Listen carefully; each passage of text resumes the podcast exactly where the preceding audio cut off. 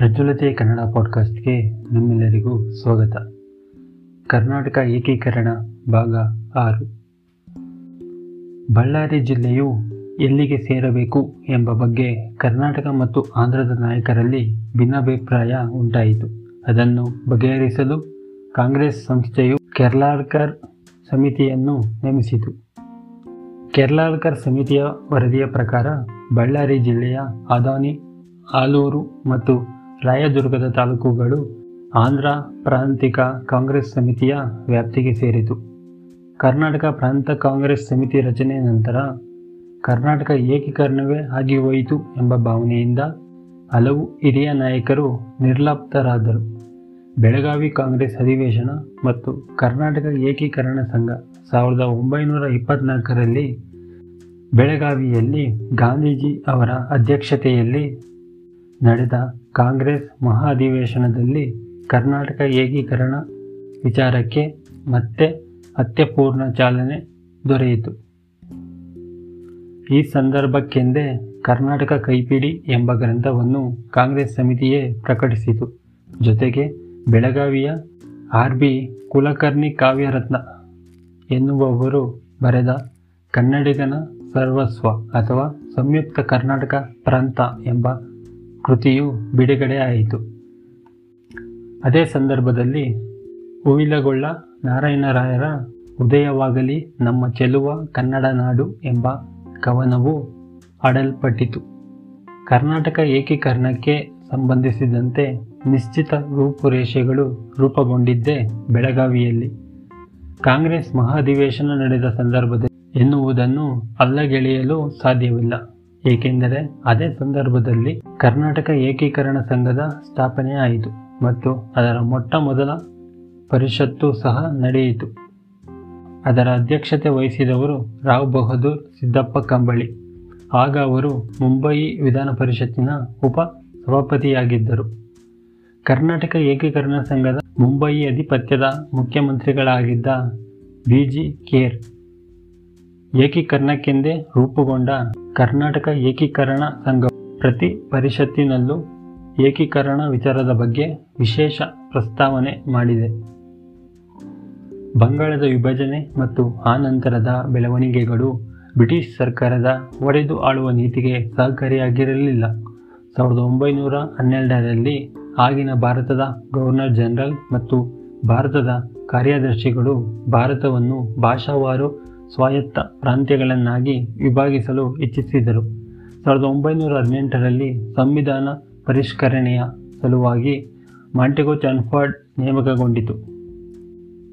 ಸಮಿತಿಯು ಸಾವಿರದ ಒಂಬೈನೂರ ಹತ್ತೊಂಬತ್ತರಲ್ಲಿ ವರದಿಯನ್ನು ಸಲ್ಲಿಸಿತು.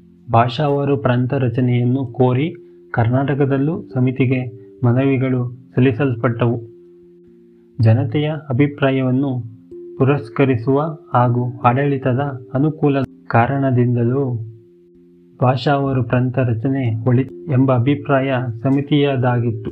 ಆ ವರದಿಯ ಹಿನ್ನೆಲೆಯಲ್ಲೇ ಪ್ರಾಂತೀಯ ಕಾಂಗ್ರೆಸ್ ಸಮಿತಿಗಳ ರಚನೆಯಾಯಿತು ನಂತರದ ವರ್ಷಗಳಲ್ಲಿ ಸುಮಾರು ಮೂವತ್ನಾಲ್ಕು ರಾಜಕೀಯ ಸಂಸ್ಥೆಗಳ ಸರ್ವಪಕ್ಷ ಸಮ್ಮೇಳನವು ನಿರ್ಣಯಿಸಿದಂತೆ ಭಾಷಾವರು ಪ್ರಂಥ ರಚನೆಗೆ ಸಂಬಂಧಿಸಿದಂತೆ ವರದಿ ನೀಡಲು ಮೋತಿಲಾಲ್ ನೆಹರು ಅವರ ನೇತೃತ್ವದಲ್ಲಿ ಒಂದು ಸಮಿತಿಯ ರಚನೆ ಆಯಿತು.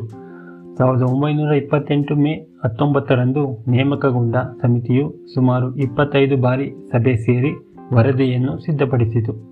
ಭಾಷಾವಾರು ಪ್ರಂಥ ರಚನೆಯನ್ನು ಅವಶ್ಯಕ ಎಂದು ಪರಿಗಣಿಸಿದ ಸಮಿತಿಯು ಕರ್ನಾಟಕ ಮತ್ತು ಆಂಧ್ರ ಪ್ರಾಂತ್ಯಗಳ ರಚನೆಗೆ ಸೂಕ್ತ ಏರ್ಪಾಡನ್ನು ಮಾಡಲು ಶಿಫಾರಸು ಮಾಡಿತು.